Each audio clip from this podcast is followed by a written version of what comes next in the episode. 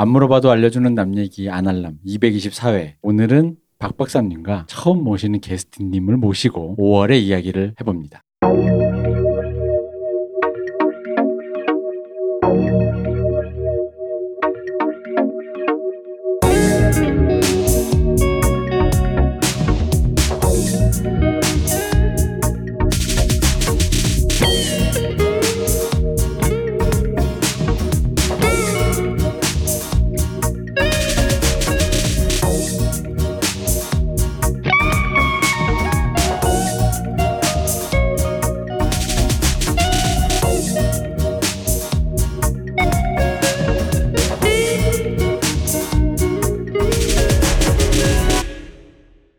안녕하십니까 박 박사님. 네, 안녕하세요. 자 그리고 오늘은 처음 모시는 게스트를 모셨는데 이분이 누구냐면 지금 굉장히 떨고 계세요. 처- 처음 오셔가지고 정신 없습니다. 네. 부시럭 부시럭. 지금 정신이 없습니다. 이분이 원래도 평소에 손이 많이 가는 사람인데 지금, 지금 제가 어떻게 해야 될지 모르겠어요. 네, 그래서 네. 어, 일단 이분의 성함은 안녕하세요 김 원장님. 안녕하 세요.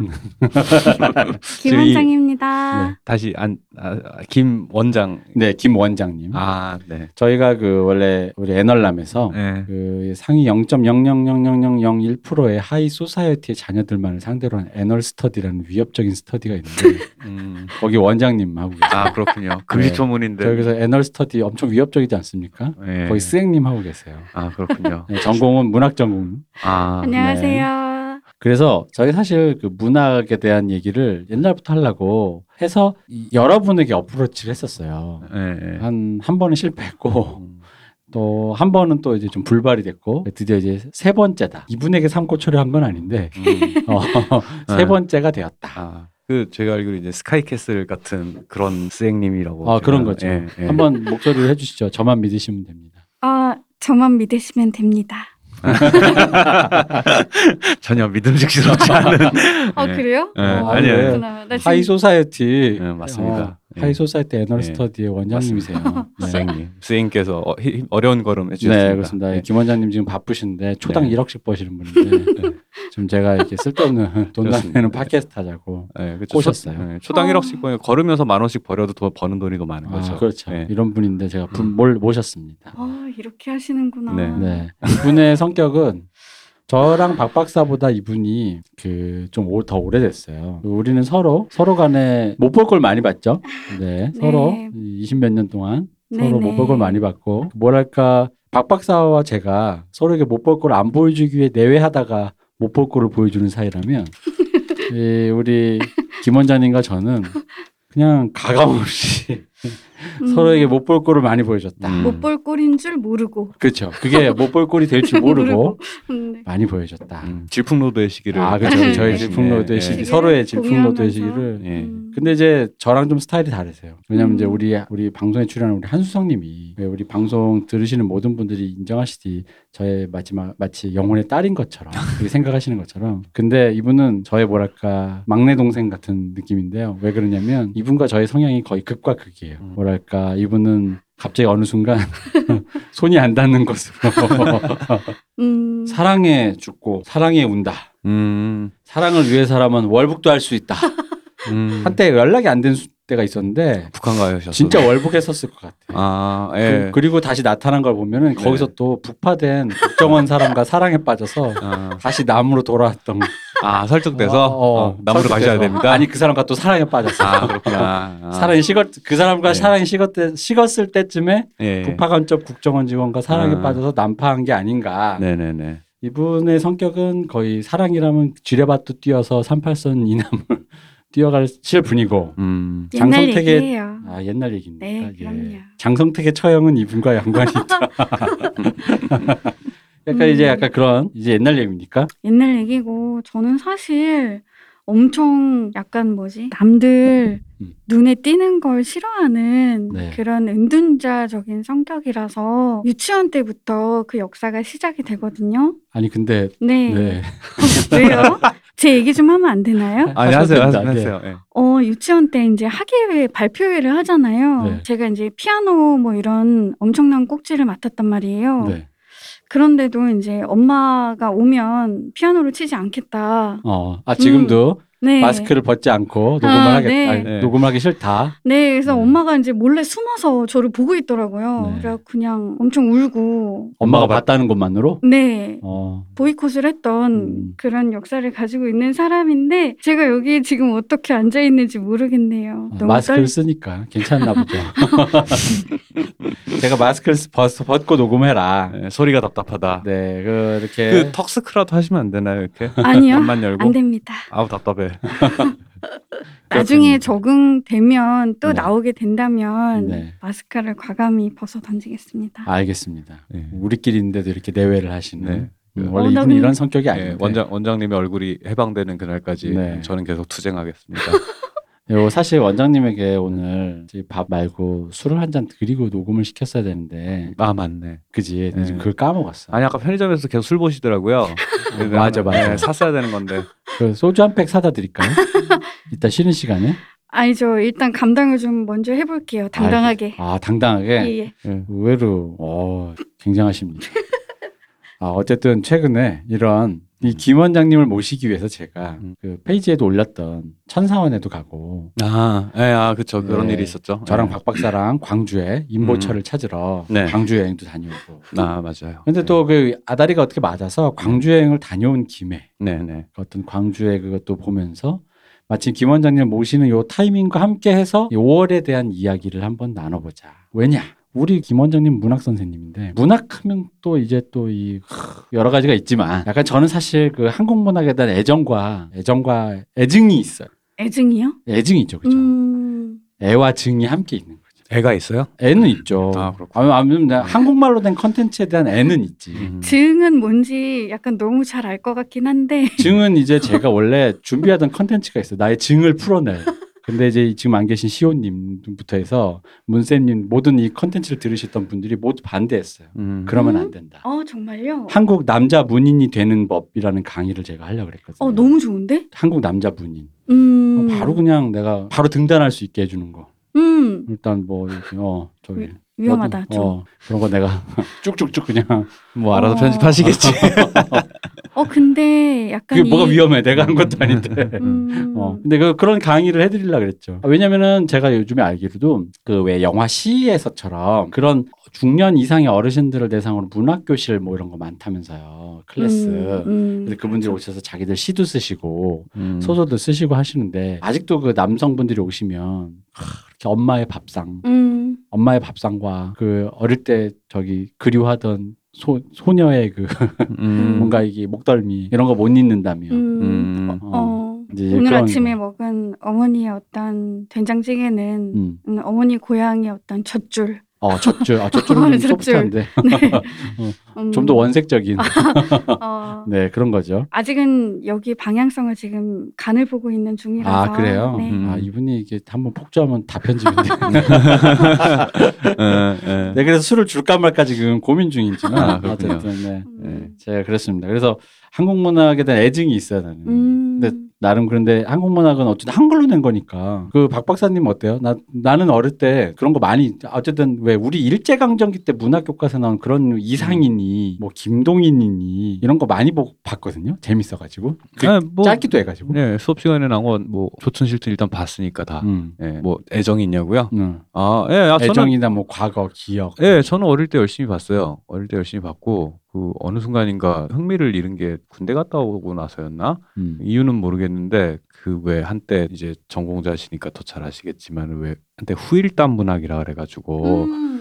운동권이 90년대 박살난 이후에 음. 이렇게 줄줄이 나오던 소설들이 있어요. 그, 그죠? 네. 그 살아남은 자의 슬픔 저거 맞나? 그, 그 브레히트 음. 시곡 말고 한국 소설 있었고 그 누구야 공 뭐야, 공지영 씨. 네. 공, 어, 공지영 씨그그 소설도 있고 하여튼 그런 게 줄줄이 나오는데 몇번 읽고 나니까 아 더 이상 못 보겠다 싶은 거예요. 음. 그때부터 손을 놨어요. 관심을 끊었어요. 네. 그 무렵부터. 그러니까 다 약간 아, 이- 더 이상 이 양반들이 할 얘기가 없나라는 생각이 들었던 것 같아요. 저는. 아, 진짜요? 예, 예. 어떻게 그런 생각을.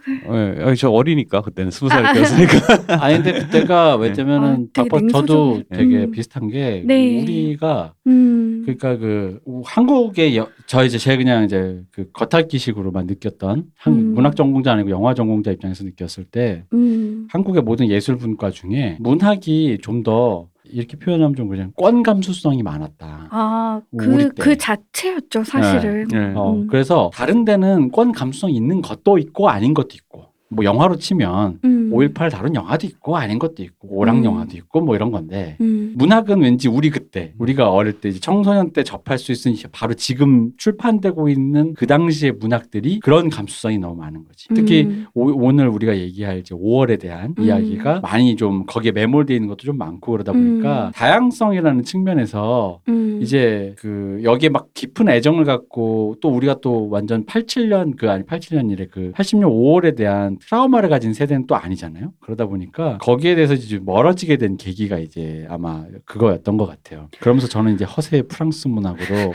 아니 네, 그때 들어갔죠, 사실 이제. 그때 대세는 일본 문학이었는데 그 이제 하루키라던가 뭐 네. 리오라든가 그냥 별별 사람들이 다 번역돼서 위에 히트를 쳤죠. 음. 오래 가고 지금도 뭐 시장이 크니까 근데 그때 제가 기억나는 게 왜 이제 왜 뭐 광장이라든가 뭐 김승옥 뭐 네. 무진갱이라든가 이런 것들 교과서에서도 나오고 이제 거의 한 70년대 뭐 이런 거 쭉 보다가 이제 실시간으로 나오는 한국 소설들을 보다가 제가 흥미를 잃고 대학교 들어가서 첫 교양 수업에 문학과 사회라는 수업을 들어갔는데 그때 당시 그 문학 교수님이 음. 첫 수업 시작하자마자 하루키 같은 속물적인 그런 소비 주의적인 소설은 나쁘다라고 선언하고 시작했어요. 음. 음. 그래서 제가 반감이 확 들죠. 그죠? 예. 예, 그때부터 관심을 끊었던 것 같아요. 그 그러니까요. 한국 문학에 아시는 분일 거예요 아마. 어. 예, 예. 극과 교수님이 나쁘다라고 하셨구나. 안 좋다 나쁘다. 그러니까 그 되게 노골적으로 아 이런 건 좋지 않다. 이런 거 보면 안 된다는 식으로 얘기를 했어요. 진짜? 예. 그쪽 예. 교수님이 예. 국문과 문학- 교수, 국문과 국문학을 전공한 교수님께. 네. 아, 저한테도 그랬어요. 아 정말로요? 네. 그러니까 누구지?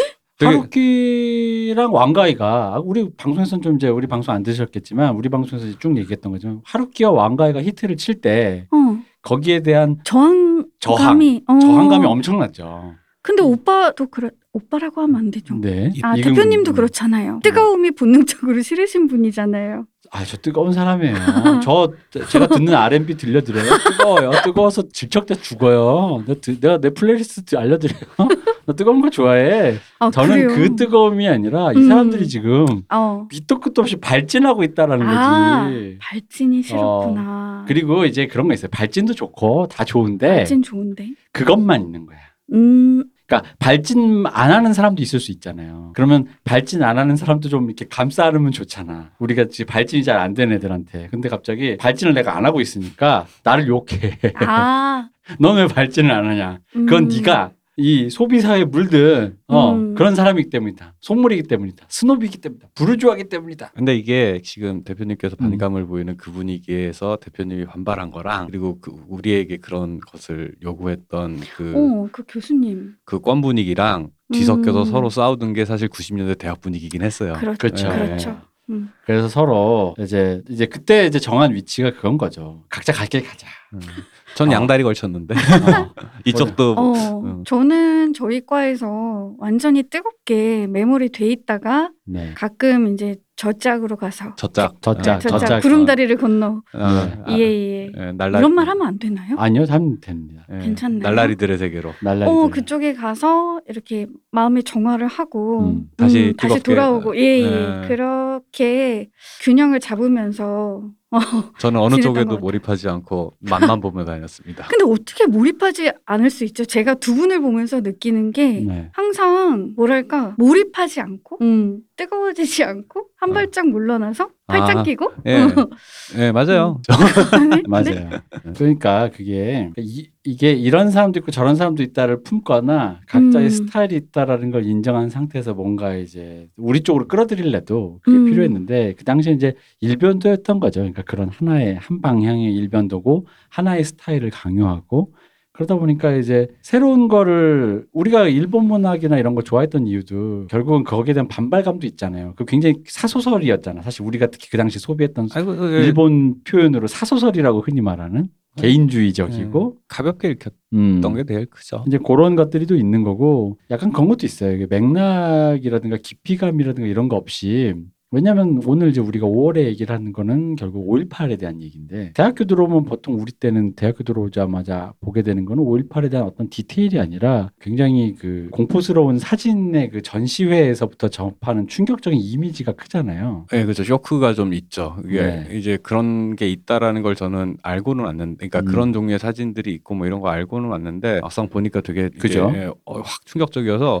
그래서 이제 보통 반응이 주- 아 충격 이런 일이 있었구나 하고 그쪽으로 확 빠져드는 친구들이 있었고 음. 저처럼 뜨악해서 약간 거리를 두게 되는 사람도 있는 것 같고. 음. 네. 어, 저 같은 경우는 이런 슬픈 일이 있는 건 둘째치고 뭐 알리려는 것도 알겠지만 이거를 공공연한 곳에 사람들에게 이렇게까지 붙여놓을 일인가 이 전시의 방식이 아 정말 좀 화가 난 약간 짜증이 어떻게 나는 이렇게 그런- 생각이 다를까 네, 신기하네 그치. 신기하네요. 저는 고등학교 때 그냥 있죠 유시화 네. 시인의 시를 읽고 음. 또 이회수 의뭐 들깨 이런 음. 소설을 읽고 또 이문열의 시인 이런 소설을 읽으면서 그냥 근근히 그냥 내 생활을 읽으면서 아 이런 게 문학이고 이런 게 소설이구나를 알아가던 그냥 평범한 고등학생이었는데 네. 엄마가 그 교과서에 나오지 않는 소설이라는 이 소설집을 두 권을 사주셨거든요. 어, 그 소설에 오늘 이제 저희가 이야기할 홍의담 씨의 깃발이라든가 뭐 정두상의 시보방 이야기라든가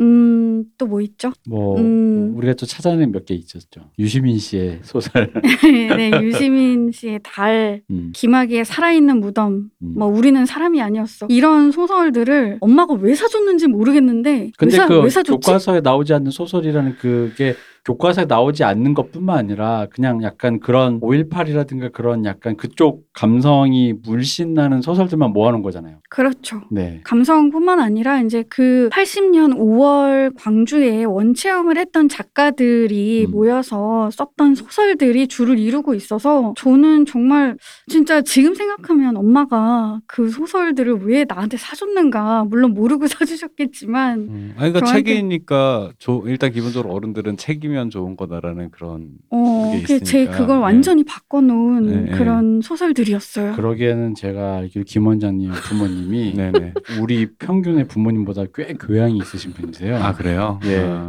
학력 수준과 꽤 음. 교양이 모든 것에서 높으신 분이라서 제 생각에는 의도적으로 의도적인 아니에요. 딸을 딸, 딸을 아니에요, 아니에요. 어, 딸을 의식화 시켰다. 어, 그치 의식화. 아, 네, 그 단어가 생각 안 났어 지금. 아, 의식화의 일환으로 아. 10대 때부터 조기 교육의 아. 일환으로 슬쩍 찔러놨다. 아, 의식화시키고 이제 시, 음. 시, 교정을 했다. 어. 아. 여러 가지 소설을 좋아하니까 음. 소설 읽는 김에 요런 것도 사이에 껴놓으면 읽다가 살짝씩 맛이 들어진다. 음, 음. 일단 어. 알겠습니다. 저희 아버지 경찰인 거 아시죠? 그죠. 네. 긴장하세요. 네. 어, 저 음. 우리 박 박사님은 음. 아버님은 또 네. 굉장한 또 공안 시대 공안 경찰이셨기 때문에 네 그렇습니다. 그래서 어쨌든 오늘은 홍의담 작가의 깃발이라는 책과 한강 작가의 채식주의자로 유명한 한강 작가의 소년이 온다라는 책을 두 권을 필두로 해서 그 외에 좀 다른 문화나 영화적으로 5월을 다룬 이야기를 한번 이렇게 좀 나눠보려고 김 원장님을 모시고 네네. 어, 김 원장님의 화려한 데뷔를 위해 음. 우리 또 5월 이야기를 뜨겁게 한번 해보겠다. 나 집에 갈 거야. 근데 김 원장님이 아니 근데 김 원장님 진짜 사실 그쪽 감성과 좀 꽤 친숙하시잖아요. 어 왜냐면 네. 아까 이제 식사하면서 박 박사님께서 말씀하셨지만 정신이 맑을 때 고등학교 시절에 읽었던 소설들은 문장 하나하나가 새겨져 있단 말이에요. 그쵸? 네 그런 아까 게 다 있죠. 기억하셨잖아요. 네네. 주로 에로 쪽이었죠. 아까. 네, 그렇죠. 네. 그 무슨 조정래 얘기- 작가의 네. 에로 쪽이었죠. 태백산맥에서 어, 사춘기 소년이 기억할 만한 장면에 대해서 얘기했습니다. 아니 그래서 음. 그때 읽었던 문장 하, 하나하나들이 전부 이런 쪽의 소설이었기 때문에 음. 내가 그쪽과 감성과 같다. 감성과 좀 감성- 가깝다. 사실은 근데 이제 그런 것이 그런 감성이거나 어떤 운동 논리라거나 이런 걸 아예 모르고 이런 세계가 있었구나. 내가 모르는 이런 세계가 있었는데 나는 정말 아무것도 모르고 살았구나 를 생각하면서 뭐 전형적인 의식화 과정이에요. 어, 아 그런가요? 네. 네. 이렇게 이제 뭔가 뭔가 막 부서지고 깨지고 있는 와중에 이제 그 학교를 들어가게 된 거죠. 네, 그렇죠. 예, 예. 근데 거기서도 재밌는 일화가 있는데 얘기해도 될까요? 네, 네, 다 하셔도 말씀하시죠. 됩니다. 예. 얘기해도 돼요? 네. 네. 재미없으면 자를 거니까 아. 생각 없이 과감 없이 말하세요. 아, 그래요? 네. 저 OT를 가잖아요. 네. OT를 가서 신입생 오리엔테이션. 네, 그쵸, 네. 그쵸.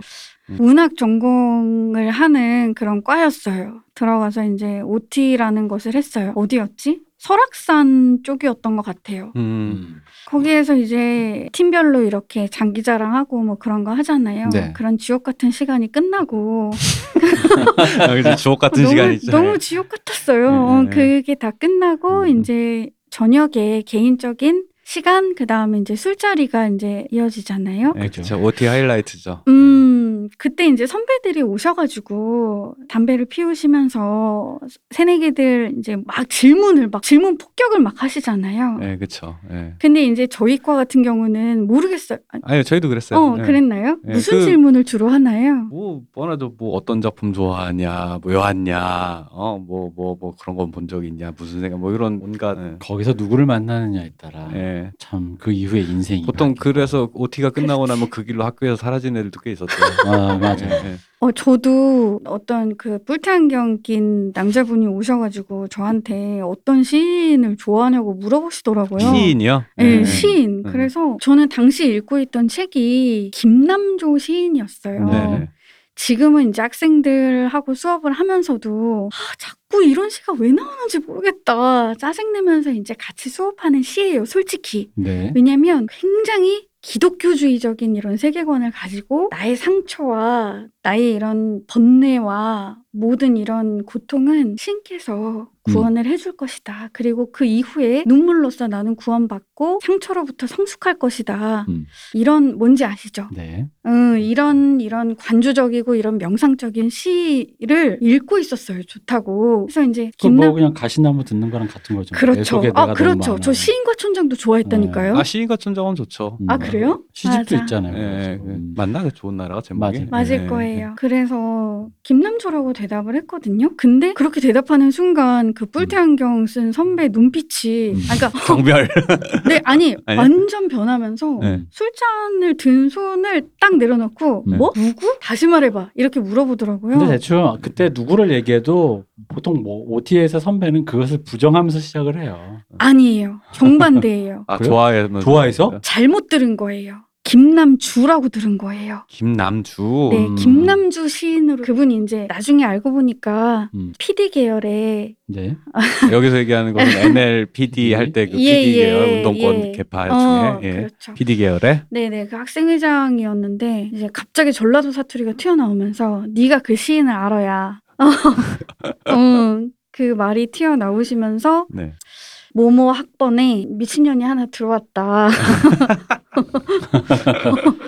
어, 인물이 하나 들어왔다. 아 김남주를 좋아하더라. 김남주를 좋아하는 새내기가 김남주 들어왔다. 시니까 그 옛날 그 그 사람 말하는 거예요? 46년생? 네 맞습니다. 아 장난 아닌데. 왜요? 이 김남주 시인을 찾으면요. 네. 이분의 왜, 왜 그런 반응을 했는지 좀 설명을 해주세요. 제가 김남주 시인은 잘 모릅니다. 자 일단 김 저도 김남주 시인은 몰라요. 네. 배우 김남주를 알지. 네. 아 정말요? 1946년 10월 16일생부터 1994년 2월 13일에 돌아가셨답니다. 대한민국 시인 전라남도 해남군에서 태어나셨습니다. 그래서 75년에 광주로 올라와 서점을 경영하기도 했으며 78년 상경 남조선 민족해방전선 준비위원회에 가입해서 활동하다가 79년 서울에서 체포 구속 그리고 사상 교육을 받은 받았다. 그리고 여기서 보면은 이건 나무위키에 써 있기 때문에 네. 누가 작성한 건지 모르니까 네, 이걸 걸러서 들으셔야 돼요. 예. 당시 난민전에서 사상교육을 받은 김정익은 자신의 저서 수인번호 3179에서 김남주로부터 사상교육을 받은 내용을 다음과 같이 기록해 놓았는데 그 다음 이를 보면 김남주가 증오를 조장하고 대학살을 해야 한다고 주장하는 매우 위험한 사고를 가진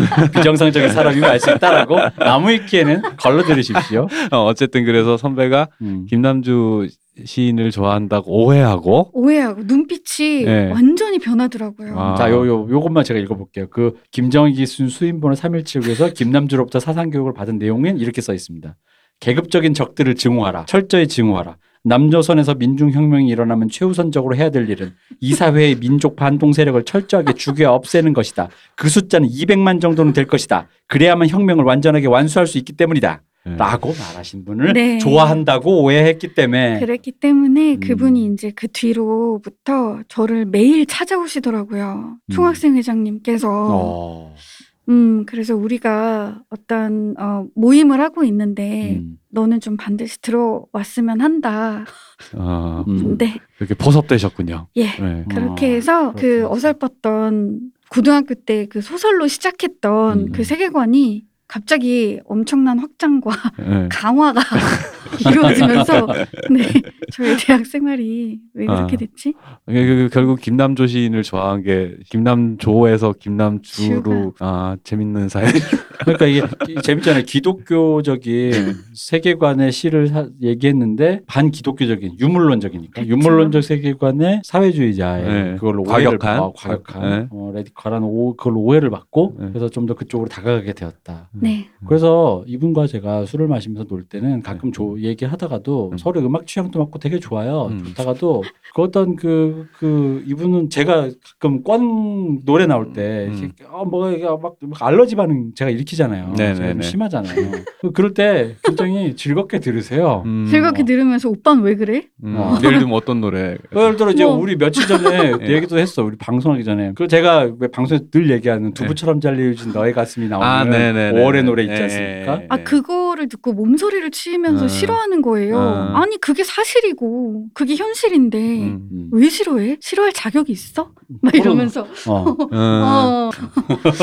5월의 노래는 저에게 그런 노래였어요. 아 정말요? 네. 그렇게 굳이 그렇게 얘기하지 않아도 충분히 슬플 수 있는데 음. 어 슬프게 하려고 앞에까지 나 음. 따라 부르다가 그걸 나로 받았거든 요. 1학년 때 예. 한총련 거길 가서 아 한총련에 그래서- 가서 어. 받았기 때문이 아닐까요? 아니요 그렇지 않아요. 한총련은 궁금해서 간 거기 때문에 여기 여기가 그 저기 저거- 대학생이 우드스탁이라지 하고 가봤지 내가 아뭐 저거 10만 저거 명이 모인다며 이러면서 그거 하는 거 학기 초에 하는 그 저기 한, 뭐야 저기 음. 그 행사 뭐야 뭐 아, 무슨 행사였지? 하여튼 한총련 그 총 그거 있잖아. 예, 예. 그거 전, 전국 대학생이 모이는 네, 한총련 8월 달에 집회. 하는 거. 예. 네. 아니 아니요 1학기 때 하는 거지. 어 그래요? 네. 1학기 때때 했었나? 하는 1학기 때는 때예요. 메이데이 행사만 기억나는데. 어, 있습니다. 예. 어쨌든 메이데이 행사는 이제 PD가 주체가 돼서 근데 멜, 멜로디가 되게 단순해가지고 음. 앞에 음오 따라다다 따라다다 가자 이제 가사를 따라 부르는데 뒤에 두부처럼 어, 어 아, 이거는 두부처럼 잘리워진 너의 젖가슴. 음. 근데 그게 실제로 네, 공수부대, 응. 실제로 그게 있다는 것과 어, 내가 노래로 그, 그것을 가사를 불렀을 때 이것은 나에게는 현실은 그, 현실은 이 이게- 가사보다 훨씬 선정적이고 그렇죠. 훨씬 날카로운데 가, 아니죠 이렇게 왜 표현 그걸. 거부하죠? 현실은 선정적이지 않다. 현실은 어, 너- 그냥 제가 뭔가 비극적이다. 음, 아니 그러니까 이제 어, 저는 근데 나는 그 가사가 선정적이었다. 아. 이렇게 느끼는 거지. 이거지. 어. 그러니까 그 음. 어휘를 빌려서 이제 얘기할 뿐인 건데 음. 그게 선정적인 게 아니라 현실인 건데 그러니까 근데 이제 그 가사를 그렇게 썼다는 게 그러니까 예를 들어 이렇게 고추가 크다 사실적시인데 그걸 우리가 얘기를 하지 않다 이거지 약간 아니, 이런 느낌 같이 나 느껴지는 나. 뭐 하나 얘기해도 돼요? 네. 예. 그러니까 예를 들면 지금 적당한 예시는 안 떠오르는데 스쳐 지나가는 게, 음, 그 로드킬 당한 고양이 있잖아요. 고양이 사진을 누군가 올리면서 사람들이 이걸 보고서, 보고서도 천천히 계속 치고 지나간다. 음. 근데 너무 괴로워서 이걸 수습해주고 싶은데 어떻게 할지 모르겠다라는 글이 만약에 SNS에 올라오면 사람들이 도와줄 것 같잖아요. 근 도와줘요? 아니, 그러니까 음. 그런 댓글들이 더 많아요. 이거를 왜 이런 사진 제발 올리지 마라. 불편하고 보기 싫다. 음. 음. 어, 나 지금 밥 먹고 있었는데. 음, 음. 어, 나 지금 이 점심 시간에 황금 같은 점심 시간에 내가 이 사진을 왜 봐야 돼요? 이런 댓글들이 더 많더라고요. 음. 나는 그게 이해가 안 갔거든. 음. 음. 그러니까 본인한테는 와, 와닿으시니까 그런 거고 안 와닿는 사람을 비난하지 말자 이거지 내 말은 그렇죠. 나, 음. 나 비난한 거예요, 어, 방금? 그렇죠. 아, 어. 제- 죄송해요. 안 와닿는 사람 그래 내가 이런 네. 분위기 때문에 권의 그거에 사람들이 이제 나를 이제 어. 이렇게 이런 식으로 어, 음. 저는 바로바로 네. 죄송하다고 하기 때문에. 우리는 이제 그 예. 하여간 이런 분위기였다 네. 이런 말들이 오고 가는 시절이었다 음. 네, 이런 권의 부- 세계에서 음. 어, 권의 세계에서 굉장히 괴로우셨겠다. 오빠 괴로운 같은. 정도가 아니죠. 괴로운 정도가 아니죠. 아니 근데 어쨌든 그게 분위기가 많이 누그러진 상태 90년대는 네. 였다 보니까 어쨌든 그 뭐라 해야 되지 그냥 흔적 사실은 격렬했던 시절에 흔적만 본 거죠 우리는 근데 이제 네. 박 박사님 세대와 네, 네. 또 제 세대가 다르기 때문에 아 그런가요? 저희 세대가 네, 이제 네. 거의 그, 그 맛의 끝 있잖아요. 네, 네. 끝맛. 그 국물을 다 먹고 밑에 고춧가루와 그게 가득 남아 있는 고거 음. 고, 고 세대, 고, 그런 세대여 가지고 저희 때 이후로는 이제 조금 점점점 이제 격렬하게 이제 희석됐죠. 그렇죠. 근데 거리나. 96년도에 연대에서 일어났던 일이 있잖아요. 아. 그렇죠. 어, 그것도 있고 그 다음에 성대에서 학생이 2층 화장실에서 분신 자살했던 사건도 있었고 네. 그러니까 뭔가 희석되고 사라져가는 일이라는 거를 생각을 못했어요 저는 음. 그냥 계속 확 연장선이었던 거죠 음. 저한테는 근데 그 내부에 있는 친구들은 그렇게 느끼는 것 같았어요. 어, 음, 맞아요. 옆에서 볼 어. 옆에서 볼 때는. 음. 근데 이제 그러다 보니까 저는 어쨌든 그 그냥 이쪽 저쪽 계속 그냥 구경만 하러 다녔으니까 네. 날라리들의 그 세계와 그쪽에 되게 구경만 하러 다녔는데 이게 점점 이제 이 사이가 벌어지는 거를 느끼는 거죠. 그래서 제가 90 그러니까 2000년대 들어와 가지고 2000한 7년 8년에 이제 현장 일을 하러 나간 이제 이 일을 하러 이제 나갔는데 제작 현장 일을 나갔는데 저랑 같이 일하던 친구가 그분의 오빠가 그 저랑 나이가 비슷했거든요. 네. 근데 그분이 어, 오빠가 수배돼 있다는 거예요. 수배가 돼 있다는 거예요. 음. 그래가지고 90 왜 수배가 돼 있냐라고 했더니만은 한청년 합법화 운동을 하다 수배를 음. 당한 거예요. 근데 그 친구 그 오빠가 저랑 동갑인가 그랬거든요. 네. 근데 세상은 이미 다 변해가지고 일을 열심히 이제 이제 제작을 하겠다 막 하겠다 했는데 너무 이 괴리감이 너무 큰 거죠. 음. 그러니까 나랑 나이가 똑같은 친구가 수배당해서 동생 만나러 오기도 힘든 상황에서 연락도 잘 안 되고 뭐 그러고 있더라. 아니 근데 하면은 2007년 8년이면 이제 2007년이 이명박 시절인데 수배는 그 전에 됐을 거니까. 네. 한참 전에 됐지. 그럼 김대중 노무현 시절인데 네, 네. 그 시절에 국가보안법이 적용돼서 네. 학생을 수배하고 그랬단 말이에요. 예. 그래서 그 어. 그분 그 그래가지고 그분 지금은 이제 유학 갔다 와가지고 회계사 하면서 잘 살고 있다고 그러더라고요. 어. 근데 어쨌든 그때 당시엔 그랬었어요. 그 그때 당시에 오빠가 지금 그래서 난 오빠랑 좀 만나기 힘들다 뭐 이런 얘기를 음. 했었거든요. 그러니까 그 괴리감이 그러니까 그 친구들은 여전히 그런 거를 그때 당시 걔- 내가 내가 기억하기로는 그, 그 친구들의 가장 핫 이슈가 합법화 였잖아요. 한총련 네. 맞아요. 그래서 그거 갖고 막 이렇게 하는데 그 괴리감이 너무 커지고 그래가지고 저는 지금도 길 가다가 민중당 포스터 이런 거 보잖아. 아, 네. 약간 화, 화석 보는 기분이에요. 음. 아, 예, 그죠. 민중당 예, 그렇지. 예. 화석 보는 아직도 저런 소리를 하는 친구들이 있다라는 게 되게 너무 낯, 낯선 건 거죠. 음. 예, 좀 그런 괴리감이 확실히 있는 것 같고 아, 이게 명맥이 유지되는 게 나는 오히려 신기해 어떻게 보면 음. 예, 조직이 남아 있으니까 그렇겠지만 자 어쨌든 예. 그래서 오늘은 그런 이런 근데 이제 사실 이게 우리가 이 얘기는 분리할 필요가 있어요. 왜냐면은 5월의 이야기인데 그러니까 제가 오늘 얘기할 여러 가지 주제 중에 큰 테마 중에서 하나인데 5월의 이야기와 운동권의 감수성은 다른 건데 음. 그렇죠. 5월의 이야기가 주로 운동권 감수성에 의한 어떤 작품들이 많다 보니 그 두 개를 헷갈리거나 혹은 그 두 개가 그냥 거의 동일시되는 그런 느낌이 있는 거예요. 그래서 이제 약간 그런 생각이 있는 거죠. 5월을 다룸에 있어서 이 좀 다른 식으로 쿠션을 줄 수 있는 작품만 얘기하는 거니까 이거는 지금 어떤 운동이나 이런 쪽보다는 사상 쪽보다는 다른 방법은 없을까에 대해서 늘 생각하다가도 항상 생각해 보면 결국 이게 저도 이제 뭐 그렇게 뭐 창작력이 뛰어난 사람이어서 뭔가를 아이디어가 생각나는 사람이 아니니까 보다 보면 항상 그런 시기였다는 거죠. 그래서 오늘 처음으로 이제 얘기할 이 홍희담 씨의 깃발을 이제 얘기해 보자면 그래서 이제 홍희담 씨가 이게 88년에 소설을 소개를 하셨는데 창작가 비평제 발표하셨다. 저는 갑자기 밤에 홍희담 씨 남편을 검색해봐라고 이분 우리 김 원장님이 갑자기 새벽에 내가 이렇게 그냥 잘 읽고 있는데 우스갯소리로 홍희담 남편 검색해봐 이러는 거예요. 아, 저는 근데 아실 줄 알고 음. 물어본 건데 이제 홍희담 작가만 딱 아신 거예요. 그래서 어 오빠 남편분 몰라? 한번 지금 검색해 봐. 그래서 구글에 음. 홍희담 남편 그냥 진짜 원색적 음. 홍희담 남편 딱 치는 순간 어이쿠 했거든요. 황상영 씨 얼굴이 덜컥 나오는 거야. 아, 그래 가지고 어이쿠 진짜 그랬어요. 음. 그래 가지고 어 이게 뭐 뭐 아 그래서 홍희담 씨가 황상영 씨와 함께 계시던 그 시절에 광주에 계셨고 그 시절에 이제 같이 그걸 원체험을 진짜 하셨던 그렇죠. 네 음. 그런 홍, 황상영 씨와 함께 네, 그 시절에 이제 하셨던 거고 그것에 대해서 이제 굉장히 적나라하게 노동자의 시각에서 순분이란 여성의 그 노동자의 시각에서 이 깃발 소설을 썼는데 뭐 전형적인 뭐라고 할까 이거를 이렇게 표현하면 좀 이게 비아냥 같은데 비아냥은 아니고 전형적인 노동자 중심의 5.18의 비극을 묘사한 거니까 여러분들이 생각하는 안 봐도 봤을 것만 같은 어떤 그런 저, 어떤 그런 감수성과 서술이 되어 있다. 세대에 따라 좀 다를 것 같은데 음, 요즘 기준으로는 되게 낯선 방식의 접근이었고 음, 되게 이게 사실 되게 노골적인 프로파간다 네. 에 가까운 그런 식으로 접근을 하셨 했는데 그 요즘은 오히려 이런 음. 접근은 낯설게 느낄 것 같아요. 요즘 분들이 음. 보면 요즘에 이제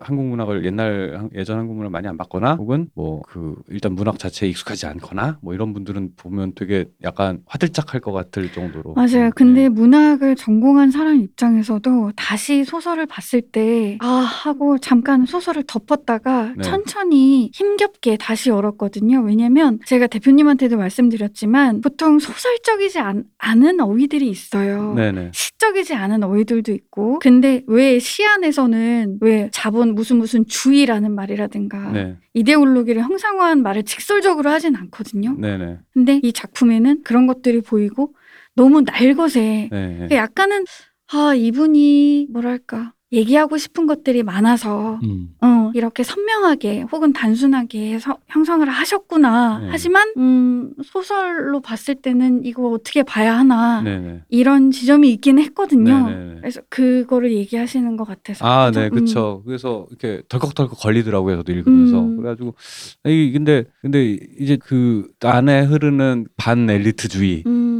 부터 음. 해서 일단 굉장히 엘리트 혐오죠. 이 네, 내용 그렇죠. 자체가 되게 엘리트 혐오. 사실은 근데 이 네. 홍의담 작가님 자체가 네, 네. 엘리트셨고 네, 그러니까. 작가님들 그리고 황석영 작가 네. 그리고 그 주변을 둘러싼 모든 분들이 지식인 계층이었잖아요. 네, 그렇죠? 네. 근데 이분은 모르겠어요. 이분은 정말 도청에 직접 들어가서 26일 날 네. 마지막까지 도청을 사수하는 무리 안에 계셨고 네, 네. 그리고 노동자의 어떤 어, 편에서 그니까 네, 네. 정말 순수한 의미로 네. 노동자 집단에서 같이 그 대우를 사수하면서 여기 이제 소설에도 중간중간 나오지만 그 노동자들의 어떤 선량한 혹은 뭐 그런 뜨거운 뭐 네, 네. 어, 어떤 순수한 네. 그런 힘들을 느끼면서 많이 감동 받으시고 네. 음 많이 이렇게 큰 어떤 어떤 느낌을 가지셨던 것 같아요. 예. 근데 이제 26일 날 홍희담 작가님도 그 마지막 대열에서 빠져 나오시거든요. 네네. 도청에서. 네. 그리고 그게 순분이라는 캐릭터에 녹아 있더라고요. 네, 보니까. 네. 근데 이제 나중에 알, 알게 된 건데 그때 그 8살 난 아들이 집에 혼자 있었다고 하더라고요. 아. 근데 그 이것도 이제 또 딴 얘기지만 저희 이 얘기해도 되나? 네, 네. 학교 그 분이 저희 학교 선배 응? 그 아드님 아드님이 아, 아. 네, 그 학교에 그 문인들 선배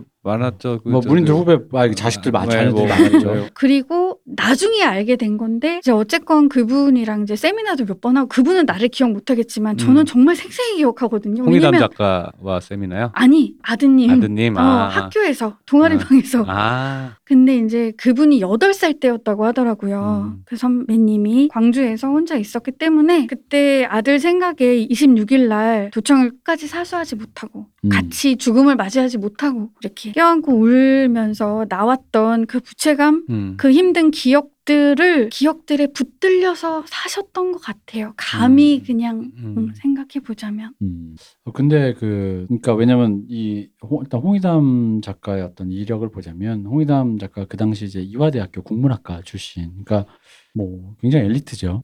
그 굉장히 엘리트 45년생이니까 굉장히 깃발에 보면 나오지만 너무 노동자 친화적인 부분인데 이게 보통 엘리트가 글을 쓰면 노동자 편을 들어도 엘리트의 또 어떤 모순과 또 이런 것도 그냥 좀 묘사하게 돼 있는데 모순이라기보단 일종의 거의 약간 경멸에 가깝잖아요. 네, 경멸이죠. 네. 그러니까 뭐 배경 얘기는 저도 몰랐고 이제 들었지만은 그 일단 보니까 이제 눈앞에서 목숨을 걸고 싸우는 사람들이 진짜 그 장사미사들 네. 이 장사미사들에게 큰 감흥을 받은 것 같고 그리고 끝까지 이제 여성들도 여성 노동자들도 네. 끝까지 있고 막 얘기를 하는 그런 것들에 되게 큰 감흥을 받고 이 자식들 그 저기 뭐야 투항하자고 얘기하는 음. 이이이 지도부라고 자처하는 음. 이 엘리트라 자처하는 그 학생들 이, 이 이것들 참 뭐 없구나라는 태도로 이제 그 자체가 실제로 아마 본 모습을 쓰셨을 테니까 음. 뭐 이해는 되는데 근데 저는 사실은 그 이제 앞날은 어떻게 될지 아무도 모르는 거잖아요. 그죠. 앞날은 뭐 어떻게 될지 아무도 모르는 건데 저는 보면서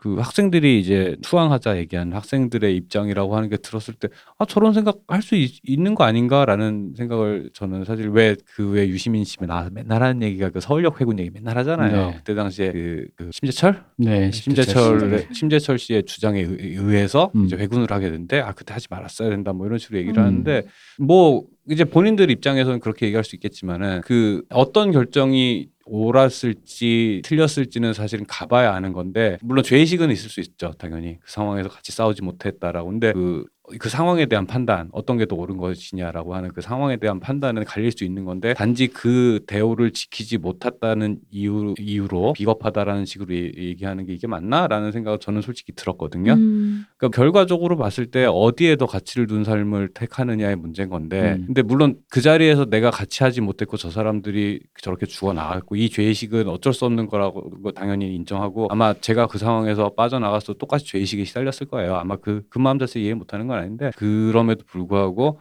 그 상황에서 그런 얘기는 당연히 의견이 갈리고 어, 이- 갈릴 수 있을 것 같아요 음. 그 그니까 저도 이제 사실은 심정적으로는 동조하는 입장에서 열심히 소설을 봤지만 네. 이게 어떤 평에서 낭만적인 어떤 감수성이라는 그런 네. 혹평을 듣는 거에 대해서 네, 네. 또아 그럴 수도 있겠구나 싶은 게 어떤 부분이 있냐면 왜 그 이제 수습위원회가 이제 이렇게 갈등이 있잖아요. 네, 네. 뭐 여기서 나온 표현으로 네, 네. 하면 강경파, 네네. 온건파 음. 이렇게 근데 그 온건파가 사의를 표명하고 네. 그럼 우리는 이제 여기서 빠져나가겠다 네. 더 이상 피를 부르는 싸움은 원치 않고 질 음. 것이 뻔한 싸움이다라고 음. 하고 나갔을 때 음, 음. 이 순분이가 이제 다가가서 그 강경파들한테 얘기한단 말이에요. 네. 무장 투쟁만이 답인 건 안다. 네. 알지만 우리도 지도부를 구성하고 조직적으로 체계를 잡자라고 했을 때 음, 이분들이 뭐라고 하냐면 강경파들이 뭐라고 하냐면 그런 것이 뭐가 필요하냐. 음. 우리는 그런 거 모른다라고 약간 어떤 묘사를 하면서 네네 총신을 다정스레 총신을 쓰다듬는다 같은 이런 표현이 있잖아요. 네. 이런 묘사에서 네. 아 이분이 얼음처럼 막 이렇게 벼려진 운동 논리에 의해서 이분들에게 동조를 이 네, 네. 계급에 동조를 한 것이 아니라 네. 그 어떤 낭만적인 어떤 인간적인 이렇게 말해도 되나요? 네네네. 아, 예. 네. 그런 게 있었구나라는 걸 그 장면에서 느꼈어요. 그렇죠. 근데 사실은 뭐 이제 이 대표님이 저를 매번 놀리시는 그 로건적 모, 음. 모먼트라고 하는 거 뭔지 아시나요? 네. 아 이게 사실은 아이, 그런 거 저도 좋아해요. 그러니까 이게 이- 이걸 너무 5.18을 그 저거 뭐야 그냥 그런 히어로 무비랑 같은 선상에 놓고 얘기하는 건 웃기는 일이지만 아 그러니까 로, 여기서 네. 말하는 게 안 지금 돼, 그런 안 거는 돼. 거잖아. 안될 네. 일이야. 그럼에도 불구하고 그러니까 어떤 싸움이 벌어졌을 때 질 거 알고 죽을 거 알고 그걸 알, 알, 아는 상황에서도 같이 그냥 그 자리로 같이 걸어 들어간다라는 게 사실 그 있거든요. 이거를 뭐 뭐 그냥 그 의리라고 해도 되고 연대라고 해도 되고 뭐 다 좋은데 저도 그 그런 낭만적인 말씀하신 표현대로 낭만적인 것들을 저는 좋아하는데 이게 현실이다라고 했을 때는 어떻게 해야 되나는 분명히 음. 그 고민스러운 지점이 있거든요. 근데 그 어쨌든 그 낭만적인 그 수, 순간 자체에 대해서 굉장히 큰 감흥을 받고 이런 것이 사실은 그 진짜 힘이다. 뭐 혁명 혁명이든 변화든 이런 걸 일으키는 진짜 힘이다라고 생각할 수 있을 것 같아요. 아 근데 이제 음. 그이 책을 보면은 제가 이제 뭐 감히 5.18의 그 광주에서 그 날에 시민이 하나 된 경험을 감히 여기에 빗대는 건 조금 모순일 수는 있지만 어쨌든 우리가 비슷한 경험을 공유해 보자면 우리 2002년 월드컵 때 같은 때 생각해 보면 음. 길거리에서 뭔가 되게 일체감 때문에 전혀 모르는 사람이랑 또 막 술 먹고 막 음. 인사하고 하이파이브하고 그랬단 그렇죠. 말이죠. 여기에도 그런 느낌이 예, 있어요. 그런 느낌이 다들. 서로를 보면서 음. 미소를 나눴다고. 음. 여- 이 광주 시내가 어떤 그런 하나된 목적 안에서 해방구다. 어, 해방구고 네. 하나가 된 목적. 그러다 보니까 어 예를 들어 그런 거지. 여기서 보면 왜 어, 도청에서 나왔어요 하면은 그냥 주거나 네, 뭐 싸게 네. 주거나 네. 그냥 가져가라 하면 사람들이 막 온 시민들이 서로 협조하고 돕는 모습 속에서 그러니까 저는 그러니까 그런 이 약간 일종의 그 꼬뮌적인 그런 느낌을 받은 거지. 그러니까 이게 아니, 스- 뭔가 그, 어, 거기 스스로 꼬빈이라는 표현을 했죠. 아. 광주 꾸면이라는 네, 네. 충격적인 표현을 쓰시죠. 고립된 해방구. 네. 그러니까 그, 그게 된 거죠. 근데 이제 그게 그러니까 이게 그거랑 비교하는 게 좀 어설프긴 하지만 어쨌든 음. 감성적으로는 그런 느낌이었는데 2002년에 음. 우리가 그날 길거리에서 했던 그런 느낌처럼 이게 뭔가 근데 이제 중요한 건 이제 중 이건 거지. 그게 지속이 가능한 거냐 아니냐는 거냐에서도 여기서 섭섭한 마음이 나오잖아요. 도청 분수대에 모였던 그 사람들이 집에 안 가고 계속 있었으면 좀 어땠을까 막 이러면서 이런 류의 좀 아쉬운 표현들이 나온단 말이야. 왜 도청에 왜 결국 소수만 남았고 음. 이 사람들은 다 집에 돌아갔느냐부터 시작을 해가지고 그래서 우리가 그 일체감이 얼마나 유지될 수 있는가 근데 이분이 제 생각에 이제 그래서 약간 그 부분이 헷갈리는 느낌이 좀 있었던 거예요 왜냐면 그 일체감이라는 거는 그냥 일종의 뭐 효용감 같은 그런 약간 뭐 그렇죠. 그런 그런 감 가- 일종의 되게 일시적인 감흥인 것이고 감흥이죠. 실제적인 세계에서는 아까 박 박사님 말해서 여러 가지 의견 개진 속에서 무언가를 타협점을 찾아내야 되는 건데 실제로 이제 그, 그 부분들에서 아니 그렇다고 해서 뭐 우리가 타협점을 찾았다고 해서 광 전두환이 밀고 내려오는데 안, 안 죽었겠냐 이 얘기가 아니라 음. 여기서 말하는 건 이제 그 타협점을 찾는 과정에서 어떤 그런 한쪽 부류에 대한 일방적인 어떤 뭐 매도라기는 좀 그렇지만 어쨌든 매도 맞지 이 정도면. 그지 뭐 네. 음. 약간 그런 네. 그런 식의 약간 시선들이 이제 음. 있다는 거지. 근데 그러다 보니까 제가 이제 어릴 때 이제 요런 류의 소설을 읽을 때 느꼈던 불편함들이라는 게 뭐냐면은 저는 우리 박 박사는 차라리 그냥 나을 거야. 나는 로건정 모먼트가 없어. 나는 죽음을 알면서도 걸어 들어가는 그런 류의 그 그런 불나방 같은 어, 불나방 같은 그런 없나요? 모먼트가 없는 사람인데 저는 저희 아버지가 어릴 때부터 저에게 늘 반복하는 말이 있습니다. 뭡니까? 남자는 죽을 자리를 피하면 안 된다. 야 음. 저는 별명 대학교 때 별명이 불나방이었습니다. 아, 그거 예, 그러셨을 것 같아요. 어, 이 불나방 두 분을 데리고 외롭, 외롭게 방송하고 있는 이근겸이 네. 근데 근데 현실에서 그런다는 건 되게 쉽지 않죠. 네. 쉽지 않은 일이고 그리고 이제 그런 게 있으니까 이게 아 나 근데 방송 모니터할 때마다 네. 그 제가 말버릇이 네. 추임새가 네. 되게 반복돼서 듣기 싫더라고요. 뭐 어, 뭐야? 추임새 없. 내가 말을 시작할 때? 어떻게 시작하냐면 이게 사실 이렇게 시작해요. 아 사실 네, 사실 제가 이게 이렇게 시작을 해요 말을. 그래서 되게 우리, 지금 우리 일- 둘이 같이 하는 게 있어요. 네. 박 박사는 이게 사실이고 네. 저는 엄밀하게 말하면 아. 그래요. 그래가지고 내가 이게 사실 요 추임새 안 넣으려고 지금 되게 애쓰고 있어요. 오. 저는 안 네. 저도 애를 쓰는데 네. 제가 편집하면 다 나오더라고요. 네, 그러니까. 포기했어요. 네. 그래서 저는 저 소설에서 아니 무슨 얘기를 했지 까먹었다. 이게 사실 얘기하면서 까먹었다. 이게 사실 뭐야? 어, 어. 까먹었다. 이 이게 추임새를 사실은- 의도적으로 안 하려고 하니까 되게 힘들구나. 네. 네. 음. 어쨌든 네. 이분이 느꼈던 광주에서 그 꼬민적인 그 분위기와 노동자에 대한 자신의 그러니까 그 엘리트 여성으로서 느끼는 약간 일종의 그 부채 의식 그렇죠. 어, 부채 의식과 그리고 그 부채 의식을 가지고 있는 사람으로서 느끼는 그 당시 엘리트들의 행동에 대한 음. 자기 스스로에 대한 그러니까 이분도 약간 로건적 모먼트에 네. 이렇게 표현하면 좀 비아냥거리는 것 같으니까 좀 조심해서 그러면 이분도 약간은 다른 사람들은 목 죽음을 각오하고 그 안에서 네. 도청을 사수하면서 자신의 그 어떤 결기나 의지를 보여줬는데 논리라든가 이데올로기라든가 이런 것에 의해서 혹은 뭐 실리적인 것, 뭐 정무적인 판단, 뭐 이런 것에 의해서 그것들이 죽어가는 사람들을 마치 외면하는 꼴이 돼버리는 그 모습이 이분에겐 굉장한 트라우마가 되었던 것이 맞아요. 아니나. 네. 왜냐하면 그분 곁에 있는 수많은 수많은 작가 혹은 음. 뭐 어떤 여튼 뭉뚱그려서 지식인 계층의 분들은 너무나 음. 이렇게 말하면 안 되겠지만 잘 음. 빠져 나오시는 모습들도 가장 생생하게 보셨을 것 같아요. 네. 음. 그 마지막에 보면 아예 숫자를 세잖아요. 그죠. 네, 음. 숫자를 세는데 이제 흔히 말하는 좀 식자층이 얼마나 죽었나 네. 혹은 얼마나 구속이 됐나 요거를 음. 하나하나 이제 숫자를 갖다가 이제 묘사하는 그런 것들을 봐도 이제 그 배신감과 실망감이라는 음. 게 확실히 있거나 음. 그리고 그랬을 것 같아요. 그렇죠. 그 실제로 네. 그랬을 것 같고 그리고 사실은 저희 제 저도 이제 흔히 말하는 이제 운동권의 지도부라고 말하는 음. 그 사람들 지금도 이제 여전히 이런저런 활동을 하, 하시는 그분들이 뉴스에 가장 크게 마지막으로 나오는 게 통진당 해체될 때였죠. 네. 근데 그 그분들에 대해서 실제 싸움이 벌어지는 장소에서 사실은 그 왜 전쟁도 지휘부는 HQ는 뒤에 있잖아요. 그렇죠. 맞아. 전방에는 일방방이 몸빵하고 있다고. 네. 일빵빵이 뭐예요? 아, 소총수 음. 1111, 그 주특기 번호 1111을 음. 이제 소총수라는 옛날 그 음. 일빵빵이었나 일빵빵. 봐요. 아, 그래서 일빵빵 소총수라고 그러는데. 가장 전방에 있는 예, 그렇죠. 그냥 고기방패지. 항상 그냥- 고기 방패요? 그냥 헐. 육, 육군 땅깨라고 불리는 어. 총 하나 쥐어주고 들어가요 한 어머, 애들. 음. 이게 이게 지키고 있는 그 그 원래 싸움이라는 게 제일 앞에서 이렇게 되고 그러니까 이게 잔인하게 느껴질 수 있지만 전략 전술이라는 거는 보통은 이제 군사 쪽에서 전략 전술이라는 거는 병력을 어떻게 효율적으로 소모하느냐라고 음, 표현을 하기도 한단 말이에요. 그렇구나.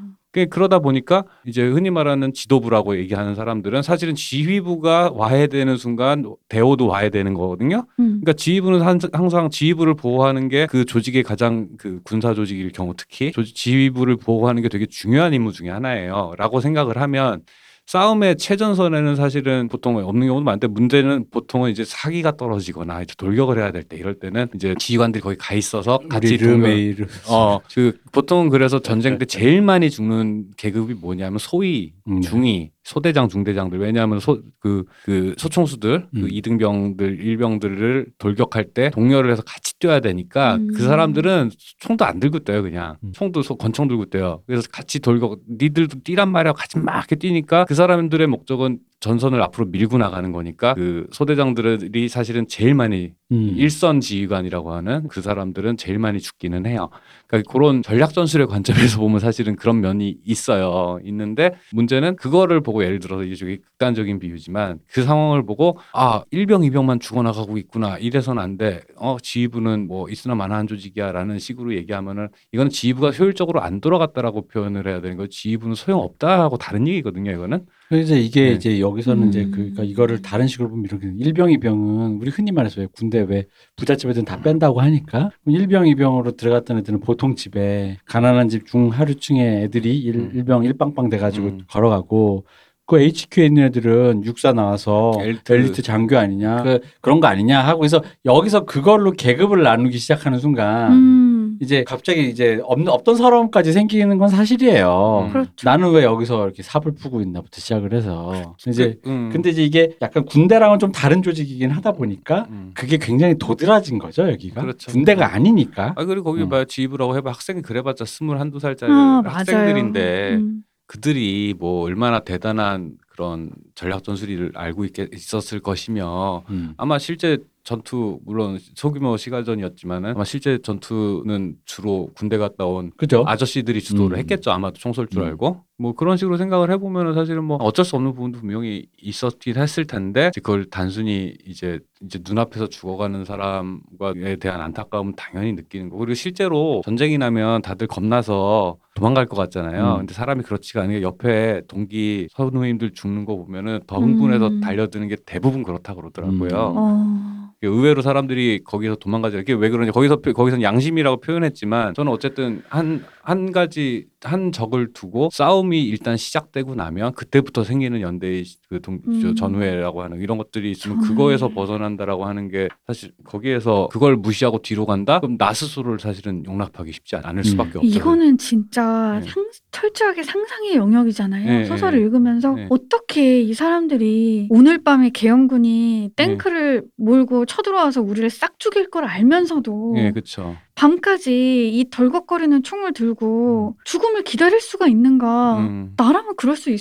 있었을까?라는 생각을 계속해서 예, 예. 스스로 물음을 던져보게 되는. 그렇죠. 음. 예. 근데 그게 목적이죠 음. 저는 이런 글에 음. 특히 굉장히 약간 제 기준은 좀 원색적인 프로파간다에 가까운데 그래, 음. 글의 목적이 사실은 그거란 거죠 그러니까 살아, 살아있는 자에게는 부채 의식을 음. 몰랐던 자에게는 알게 하면서 역시나 같은 부채 의식 너는 부채의식을. 그리고 음. 또 너는 그럴 수 있는가? 근데 제가 이걸 왜 이런 감성을 싫어했냐면 이걸 다르게 얘기하면 제가 카톨릭 신자였던 시절에 교육을 받을 때 음. 이거랑 똑같은 서사가 나와요. 뭐가 있냐면은 이게 이제 옛날로 가면 친일파에서 왜 고문 받다가 왜 뭐 어디 불어 독립 지도자 안중근 네, 어딨어 네, 이런 네. 거랑 똑같은 손톱이 빠지면서 불 수 네. 없습니다랑 똑같은 서사를 기독교 서사에서는 어떻게 가르쳐 주냐면 음. 배교 배교의 서사 악마가 나를 고문해 음. 눈 눈을 뽑고 손톱을 뽑는 거야 그러면서 신을 부정하면 너는 이제 이 고통에서 해방되겠다. 근데 대부분 이제 그 고통을 참고 끝까지 신을 부정하지 않았을 때 천국이 열린다.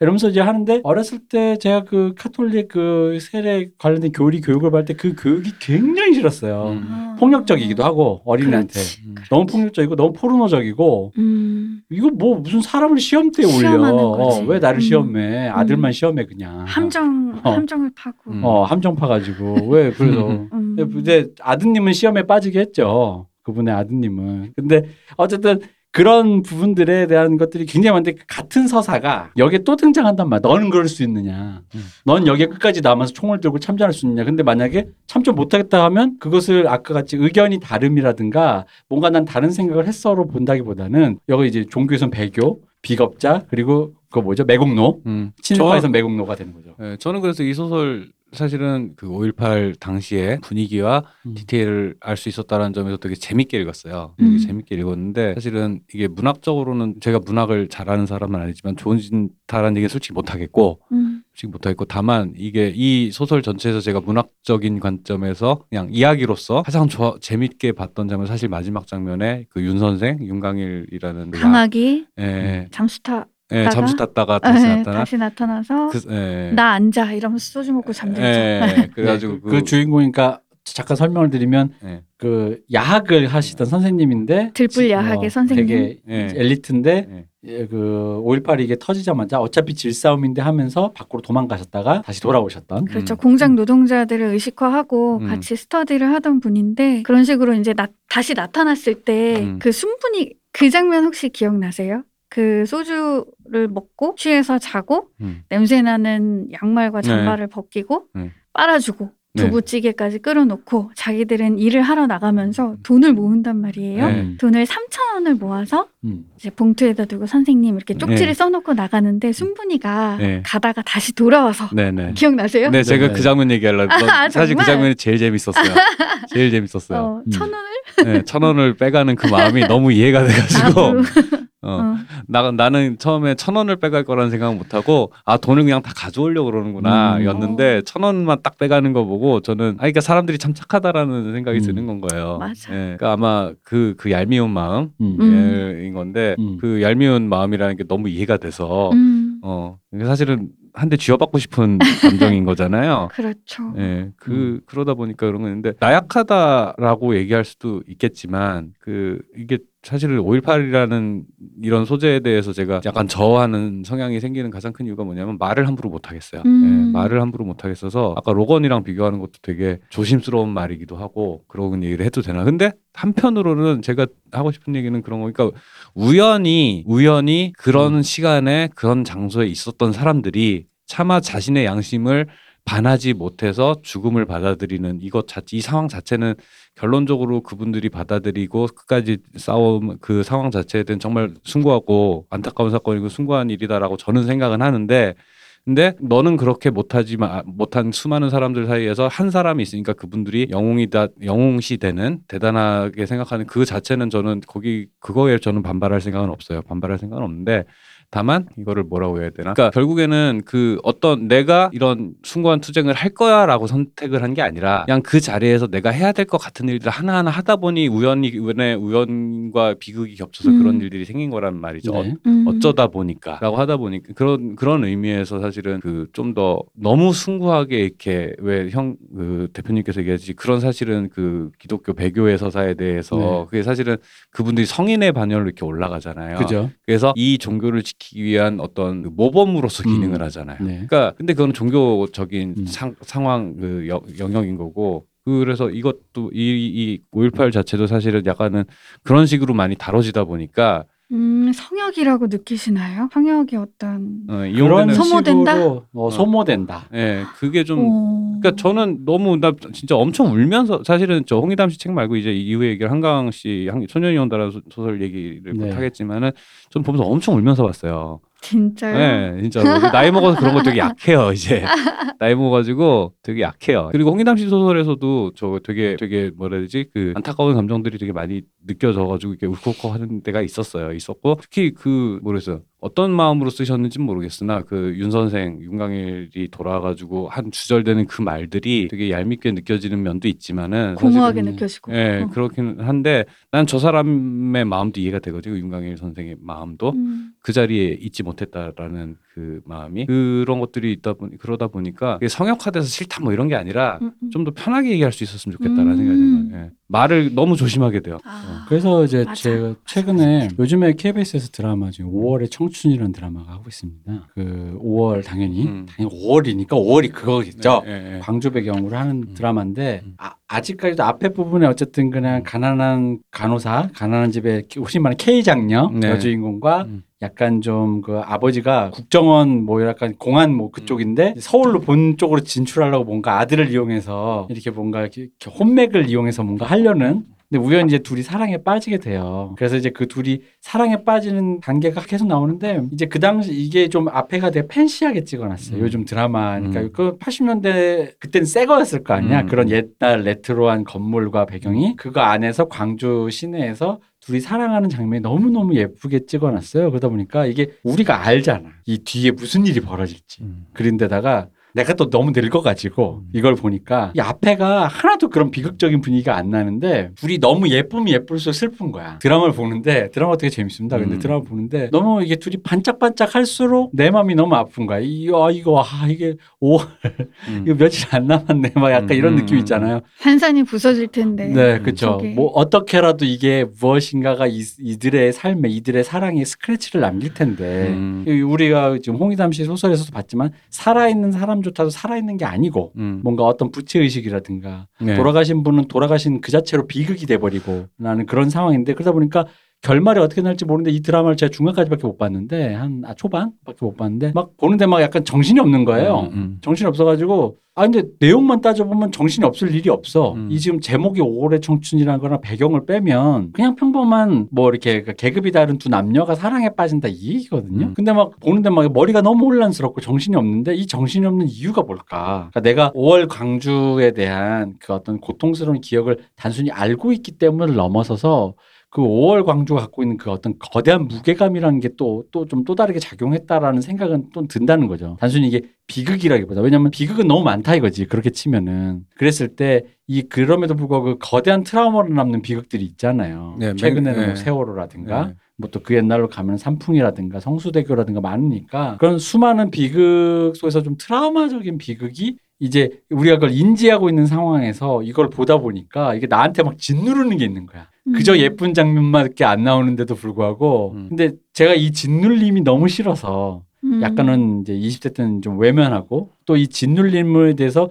짓눌린다라고 고백했을 때 그것을 아 사실은 저는 개인적으로 그것을 위로해준 아 너 짓눌렸구나라고 말해줄 사람보다는 그 짓눌림을 고백하는 것 자체가 굉장히 반동적이라고 욕하는 사람들밖에 없어가지고 짓눌림을 어. 고백하는 것 어, 자체를 그러니까 제가 지금 짓눌려서 이게 5.18에 대한 얘기 이런 음. 얘기가 음. 유신에서 희, 희생됐던 선배님들에 대한 얘기가 너무 듣는데 고통스러워서 고통스럽고 서글프다라고 어, 했을 때 그것 음. 말을 그런 말을 얘기하는 것 자체가 이미 어, 너는 준비가 안 된 놈이다 이거야. 너는 도청에 남아 남을 놈이 아니라 도망갈 놈이다 이거야.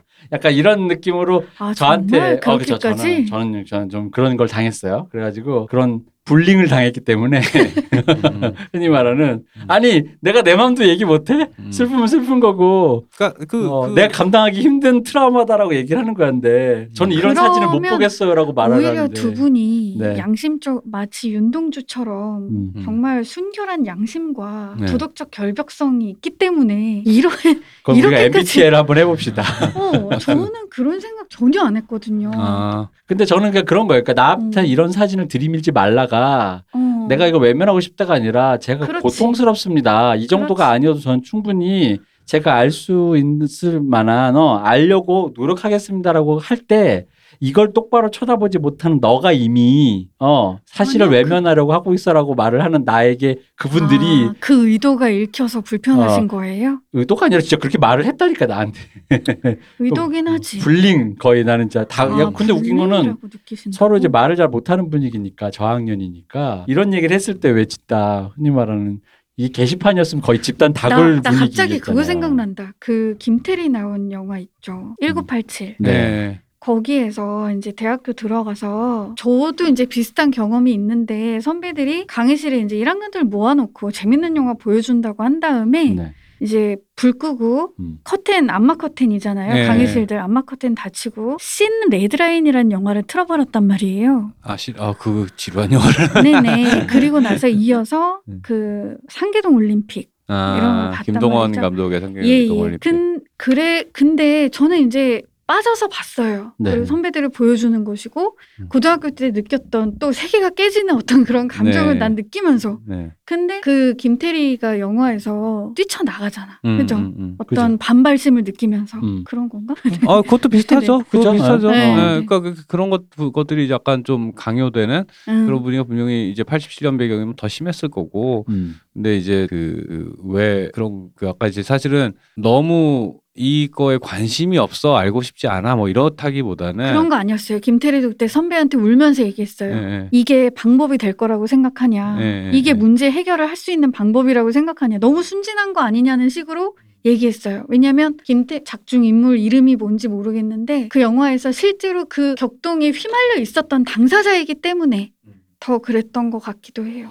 음. 근데 그 소설이 저는 단적으로 느꼈던 부분이 음, 무슨 사회과학 서적 마냥 이제 갑자기 소설적이지 않게 이런 네. 계급을 나누면서 네네. 대략 71%가 네네네네. 도청을 지킨 사람이 무산자 계급이다. 지식인 계급에 속하는 사람은 예비 검속으로 붙잡혀 간 사람 빼면 음, 0이다 0. 0이라고 이야기를 하면서 결국은 이 항쟁에 가담했고 투쟁한 사람은 지식인은 한 명도 없다라고 이야기하는 네네. 이 경직성 때문에 네. 좀 어떤 그런 아 바- 그렇죠. 어, 예, 예. 그 그러니까 이거는 좀 아까 뭐 광주 자체에 대한 현실에서 성- 뭐 이렇게 성역화되고 약간 숭고하게 이렇게 바라본 요의 얘기랑 좀 음. 다른 얘기인데 이건 소설 음. 얘기니까 음, 음. 소설 안에서 다루는 방식에서는 사실 들어 미군에 대한 얘기 같은 거. 아 그- 미군 아그 예. 뭐지 플랜카드 예, 벽에 예. 붙어 있는 플랜카드에 뭐 뭐가 붙어 있- 뭐 지금 아, 미군 그- 항공모함이 예, 예. 음. 실제로 그 현 그때 당시 광주 분들은 그 얘기를 많이 믿으셨다 고 그러더라고요. 믿고 왜 그게 사실은 왜 학생 운동사 안에서 광주 때 미, 미군이 그 작- 전작권을 갖고 있는 미군이 허가했기 때문에 공수부대가 이동할 수 있었고 음. 뭐 그렇기 때문에 사실상 학살의 주범이 미군이다라는 식의 논리 그게 이제 맞아. 반미 광주에서 그게 음. 오- 굉장히 더 세졌던 네네. 이유라고 하더라고요. 그렇죠. 그래서 반미 반미 반미 반제국주의 운동에서 예, 반미 예. 운동으로. 그게 이제 그 이후 학생 운동을 되게 주요한 논리 중에 하나. 이제 매, 음. 뻑하면. 있었던 미 문화원 방화 사건 뭐 이런 것들을 맞아. 그 저희 그게 저, 예. 80년대 있었던 일이잖아요. 예. 겨울에 실제로. 네, 사실은 저기에서 어, 갑자기 작가의 목소리가 갑자기 현실에 대한 논평을 하죠. 맞아. 소설 안에서 음, 갑자기. 음. 갑자기 논평을 하는 게 되게 어 뭐라 해야 되지? 그러니까 저 어쨌든 제가 소설이나 문학 전공을 하지만 이렇게 보면서 어 이래도 되나? 그 그게 제가 가끔 네. 말하는 네. 감독이 네. 영화 찍다가 스크린 찍 찍고 네. 나와가지고 어. 감 감개 후드럽 펴면서 네. 결론이 이거라고 하는 거랑 똑같은 얘기죠. 그러니까 어떤 인식을 강요하고 있어요. 이 깃발이라는 소설은 그- 그런 것들이 모르겠어요. 이게 이게 80년대 예를 들어서 그 민주화라는 과제 자체가 굉장히 절실하던 시절 네. 80년대는 이런 것들이 되게 나름의 역할이 있었을 거라는 생각은 들어요. 그러니까 운동을 하는 함- 하는 과정에 있어서 그 일종의 그 동기부여라든가 같은 여러 명분이라든가 여러 가지 측면에서 그 이 이 소설이 기능적으로 차지하는 어떤 역할이란 게 있을 것 같아 있었을 것 같은데 이제 그게 지난 현재 시점에서는 이 소설 자체를 지금 시점에 그냥 단순히 그냥 문학 작품으로서 이게 좋다 나쁘다라는 퀄리티를 평하는 거는 사실은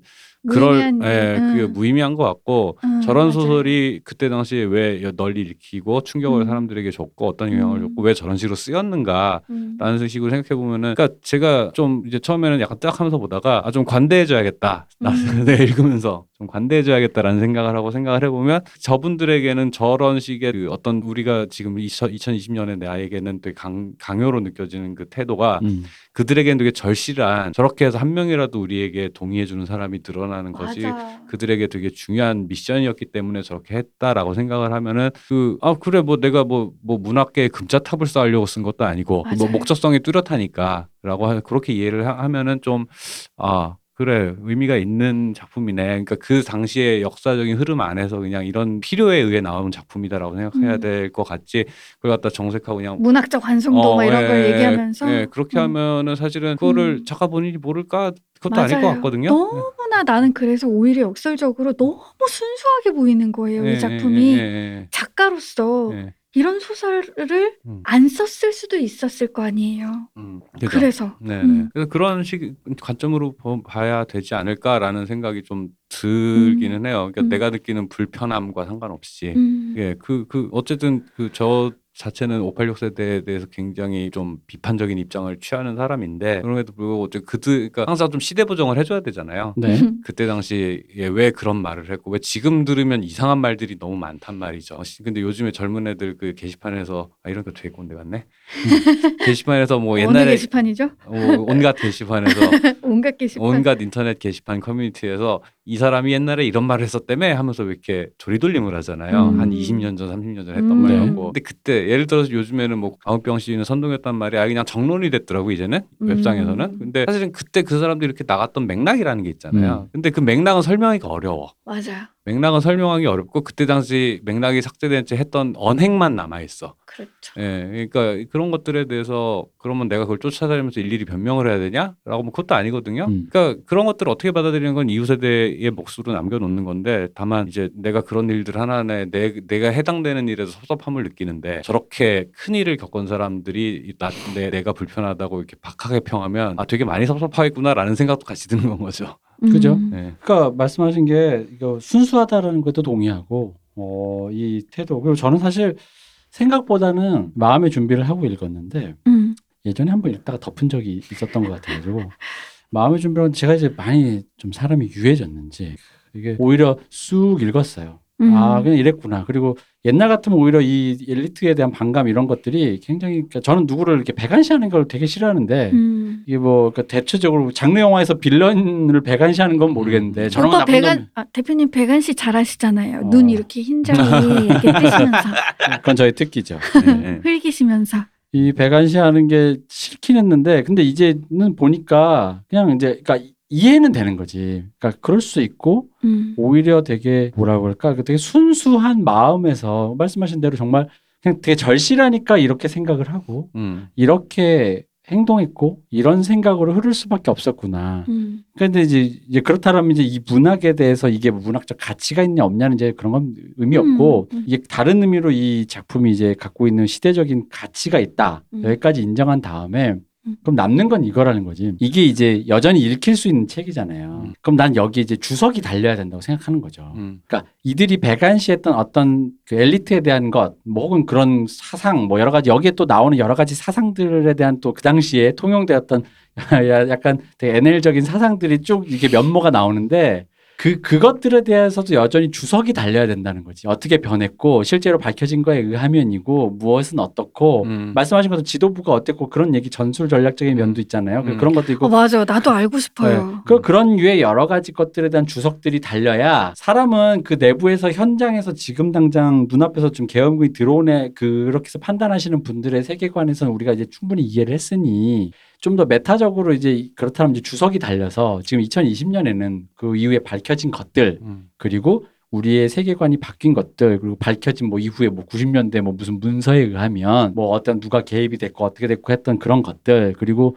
지식인들은 왜 그렇게 행동했으며 노동자는 왜 그렇게 행동했는 이런 것에 대한 수많은 주석들이 이후에 행해져야 되는데 어, 중요한 와. 거는 뭐냐면 이것들이 음. 기- 이게 박제가 돼서 그러니까 원색적으로 이제 이 깃발을 맥락 없이 읽, 읽으면 예를 들어 2020년에 예를 들어 뭐 자녀가 있으신 분한테 아버지 좀 이런 거 좋아가지고 이거 읽어라 그러면 이게 맥락 없이 보면은 일단 일단 이해를 못 할 거고 그냥 슬픈 맞아. 일 비극 이런 거고 또는 다른 의미로 여기에 나와 있는 어떤 특정한 시선에 경도될 확률이 너무 높다는 거지. 근데 막 그러니까 예를 들면 음. 제가 듣기로 그 광주 광주의 운동 진영 그러니까 아주 실천적인 행동을 중요시했던 광주의 운동 진영에서 네. 어 정말 그 대학 운동 다른 곳이랑 다르게 그 PD하고 네. NL이 정파적으로 굉장히 음. 연대했다라는 얘기를 들었거든요 당시에 어. 왜냐면은 우리가 이제 5.18 단발성 당시에요? 네네 아. 단발성을 가지고 분열을 해버리면 적 앞에서 적전에서 분열을 하는 거나 마찬가지다라고 하면서 네. 근데 그 분위기가 굉장히 오래 지속됐다고 음. 어디서 들었어요 근데 음. 만약에 이런 이야기들이 소설에 네. 주석으로 달리면 네. 어 이런 소설은 나는 한 번도 못 봐서 아. 아, 근데 어. 주석이라는 게 어. 그러니까 소설은 소설대로 있대. 이 있대. 소설의 맥락들을 설명해주는 음. 여러 가지 것들이 그게 교과서가 됐던 해설집이 됐던 어 괜찮다 저는 그러니까 그런 그러니까 그게 항상 이게 뭐가 되냐면 이- 일단 홍 우리 웃긴 게 오늘 준비한데 음. 홍희담 씨의 이후에 지금 45년생이니까 한마디로 생사를 몰라요. 음. 이후에 업데이트가 안 돼 계세요. 나 얼마 전에 근데 그 네. 정의당 네. 누구시지 그분? 하여튼 정의당의 응원의 격려의 메시지를 보내신 글을 어디선가 읽은 기억이 홍의담? 나거든요. 아. 어. 그러니까 그런 게 근데 검색이나 이런 거에는 크게 네, 막 나, 나오지 자- 않아요. 잡히지가 음. 않으니까 그러니까 제 생각은 그런 거 이- 이런 것이 그러니까 오히려 우리가 후세대가 해야 될 것은 죄책감이나 살아있는 사람의 부채감이라는 것도 있지만 음. 그거를 승화해서 이 얘기를 갖고 있는 것에 대한 주석이 좀 더 활발해져야 된다. 그러니까 이 미군이 과연 그러니까 미국이 우리 마르크스 방송에서 자주 하는 미국이 한국을 어떻게 인지하고 미국의 대, 대 러시아 전략상에서 미국이 한국을 어떻게 인지하고 이런 거시적인 면이라든가 그런 것들에 대한 모든 주석들을 하나씩 달면서 근데 그럼에도 불구하고 우리나라 사람들 어떻게 오해를 했거나 어떻게 인식을 했거나 여기도 마찬가지라는 거죠. 그러니까 여기에서도 엘리트를 어떻게 인식을 했느냐라는 부분에서 그 엘리트는 그럼 과연 어떤 행동을 이사 예를 들어 여기 윤강일이라는 그 선생님은 빠져나가서 도대체 무슨 활동을 했는지는 또 모르잖아. 맞아요. 그런 건 마치 없죠. 나가서 광주 밖에 나가서 힐튼 호텔 가서 잠깐 망고빙수 먹다가 끝났으니까 돌아온 건 아닐 거란 말이야. 근데 맞아요. 소설에는 이제 그런 어. 맥락에 소거가 돼 있고 그냥 이 아, 신라 호텔 친구들이 있죠.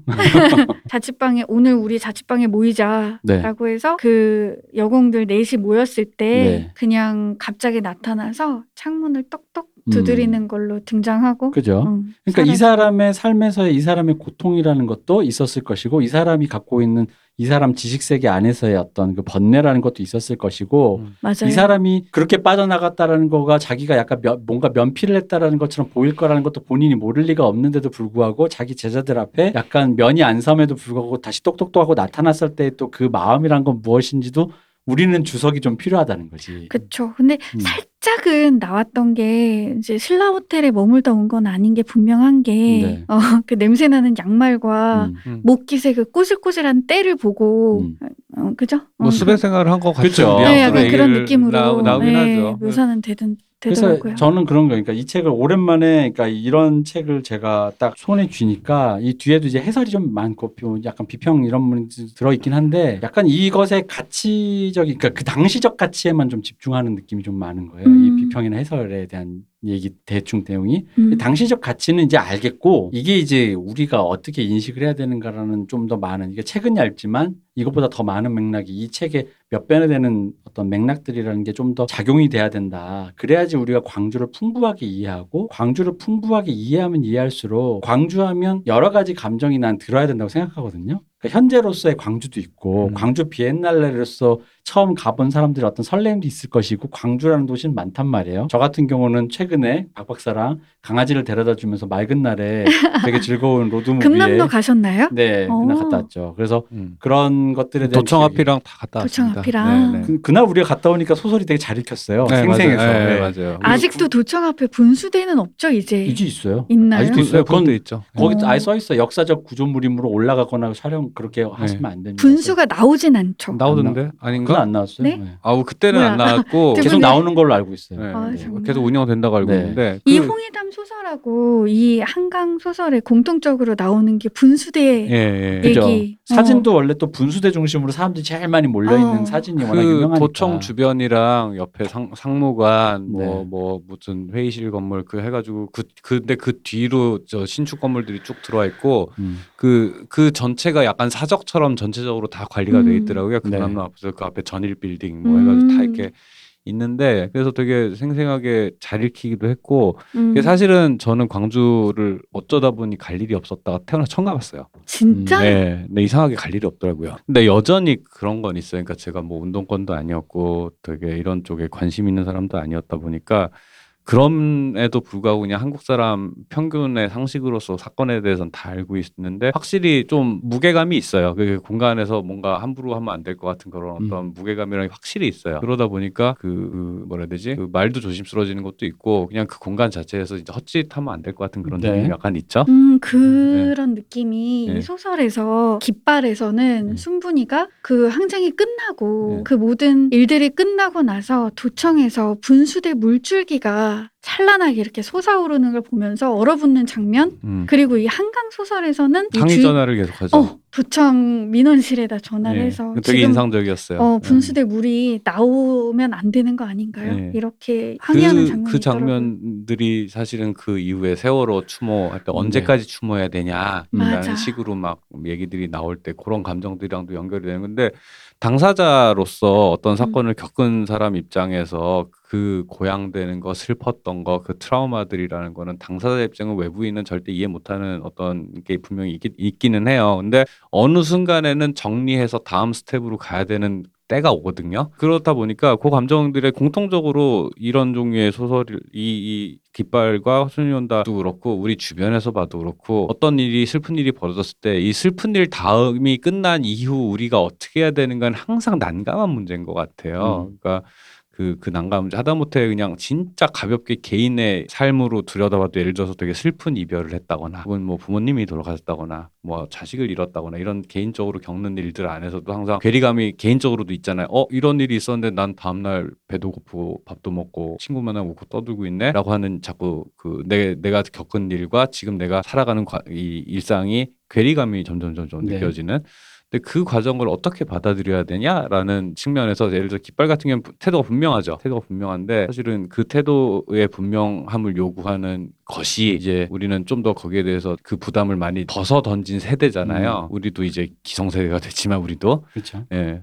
그럼 그 우리 그럼 우리의 맥락에서 어떻게 이, 이 사건들을 받아들이고 소화할까에 대해서는 계속 업데이트를 우리끼리도 해줘야 되는 거 아닌가라는 생각이 들어서 그, 그 대표님께서 얘기하는 주석이 필요하다라는 게 그런 맥락인 네것 맞아요. 같아요. 그러니까 예. 이게 업데이트가 안 되니까 음. 이 기, 이게 88년에 등장해서 충격을 주었고 어쨌든 간에 사람들에게 많이 널리 읽혔던 그때의 감성을 그러니까 이게 업데이트가 안 되면 어떻게 느끼냐면 88년에 이렇게 느꼈으니까 너도 2020년이고 2030년이고 그때의 감성을 느껴야 돼라는 식으로 느낄 수가 있거든요. 근데 이제 그거라기보단 맥락적인 차원에서의 그 어떤 그런 것들이 좀 더 업데이트가 되어서 그래야지만이 안 그러면 나중에 되면 아까 우리 맨 이게 사실 이 소설을 문학적으로 뭐 가치가 그러니까 흔히 말하는 그 문학적인 테크닉, 퀄리티 뭐 이런 측면으로 나중에 이- 그런 맥락들이 다 소거가 되면 이 소설만 떨렁 남잖아요. 그러면은 나중에 이제 그 오히려 그 역설적으로 그런 거에 공격을 받는단 말이죠. 나 그럼 질문. 질문해도 돼요? 아 질문하세요.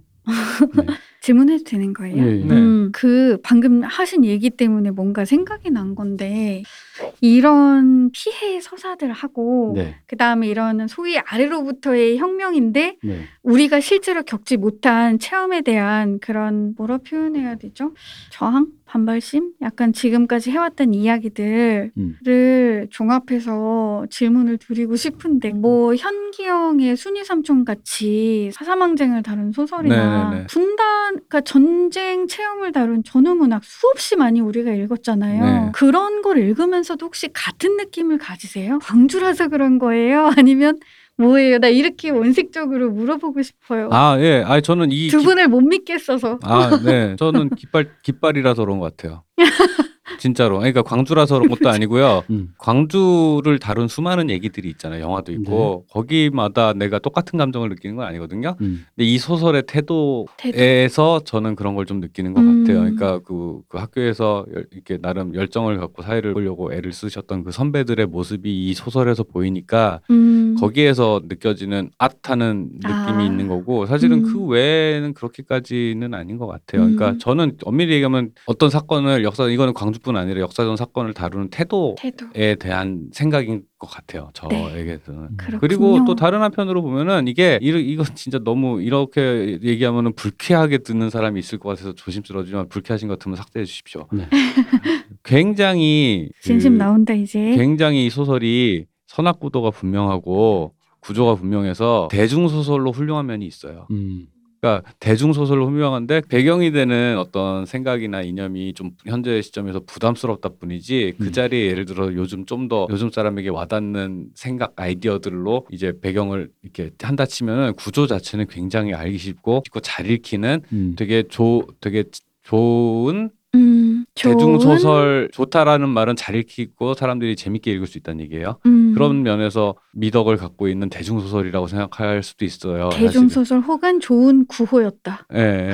그게 좀 심하게 얘기하면은 사실은 요즘 그냥 웹소설 같은 데서 되게 무협지 같은 데서 네. 나오는 되게 단순한 구도예요. 음, 이 그쵸. 이야기 구조나 구도. 음. 왜냐하면 너무 전형적이야. 네. 선과 악이 너무 평면적이기 때문에. 네네네. 어. 그 그렇 고 그 상황도 되게 명백하고 음. 음, 싸워야 하는 대상도 명백하고 싸운 이후에 남는 감흥도 명백하고 음, 그러다 보니까 되게 그러다 보니까 오히려 읽기는 정말 빨리 읽었어요 이거. 음, 맞아. 쑥쑥 잘 넘어가요 진짜. 맞아, 맞아. 아 근데 이게 그러니까 저도 같은 생각인데 네. 5.18이 물론 저는 약간 조금은 달라요. 음, 5.18의 자장은 저한테는 좀 더 가까운 거니까 세월호 같은 음. 가까운 거니까 조금 더 이제 사삼보다는 좀 더 그게 있는 게 있죠. 감정적으로나 뭐로나 음. 있는 게 있고 어쨌든 간에 제가 느끼는 건 이 작품의 태도가 어, 태도가 두 개를 다 버무릴 수가 없나 봐요. 음. 예술적인 어떤 형상 완성도 하고 어떤 구호로서의 목적의식성하고 아무래도 이- 그렇죠. 네. 음, 그러니까 앞으로 그러면 이런 목적의식적인 이런 소설들을 많이 해봐요. 뭐죠?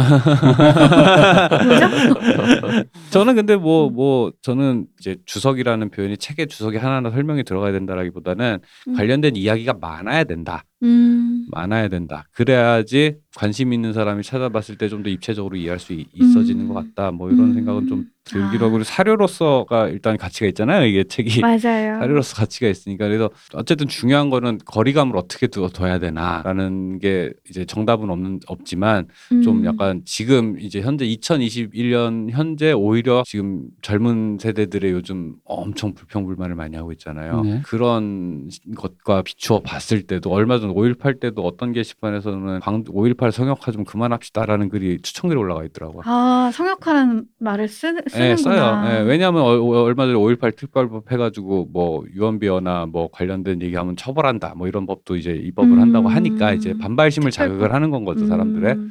그러니까 그렇기 때문에 더더욱 공론의 장에서 이 거리감을 어떻게 둘 것인가 우리가 라는 얘기에 대해서 좀 공개적으로까지는 아 공개적이란 말도 웃긴데 하여튼 좀 얘기를 할 필요는 있다라는 것 같, 있는 것 같아요. 성역화 하면 안 되나? 어. 성역 근데 그걸 어떻게 할 것인가의 문제인 거죠. 음, 어떻게. 네, 맞아요. 그게 기억이 나요. 예전에 그 이명박근혜 정부 때 음. 5.18 이제 기념식 때, 음. 기념식 때 님을 위한 행진곡을 부르지 않았던, 그 합창단에게 합창을 하도록 시켰던 음. 일이 기억이 나요. 합창을 시킨다는 거는 따라 부를 필요가 없게, 혹은 따라 부르지 못하게 하는 거잖아요. 음. 근데 이제는 재창을 하더라고요. 네네. 그렇죠? 자, 그래서 홍의담 작가의 깃발이라는 소설을 필두로 해서 5.18과 권 감수성과 관련된 여러 가지 얘기를 했지만 조금 더 더 디테일한 얘기는 한강 작가의 이 소년이 온다를 가지고 좀 더 얘기를 해볼 수 있을 것 같아요. 원래는 우리가 이 두 소설만 갖고 얘기할 게 좀 부족할 수도 있어서 우리가 문학을 잘 몰라서 저랑 박 박사가 그 영화도 많이 보고 왔는데 어, 뭐 영화 얘기할 시간은 없네. 음. 어쨌든 그래서 음 일단 1부는 이렇게 끝내고 이게 좀 아쉬울 수도 있겠어. 왜냐면 말하다가 음. 되게 오래 녹음했는데요. 음. 말하다가 약간 끊는 기분이어가지고 아 그래요. 예. 우리 오랜만에 이렇게 1, 2부를 끄, 말하는 중간에 끊는 기분으로 가네요. 네. 자 그래서 오늘은 대충 어쨌든 여기서 급 셔터를 내려보겠습니다. 네. 자 일단 같이 해주신. 박 박사님 감사합니다. 네, 감사합니다. 김 원장님 감사합니다. 감사합니다. 저 이근금이었습니다. 네.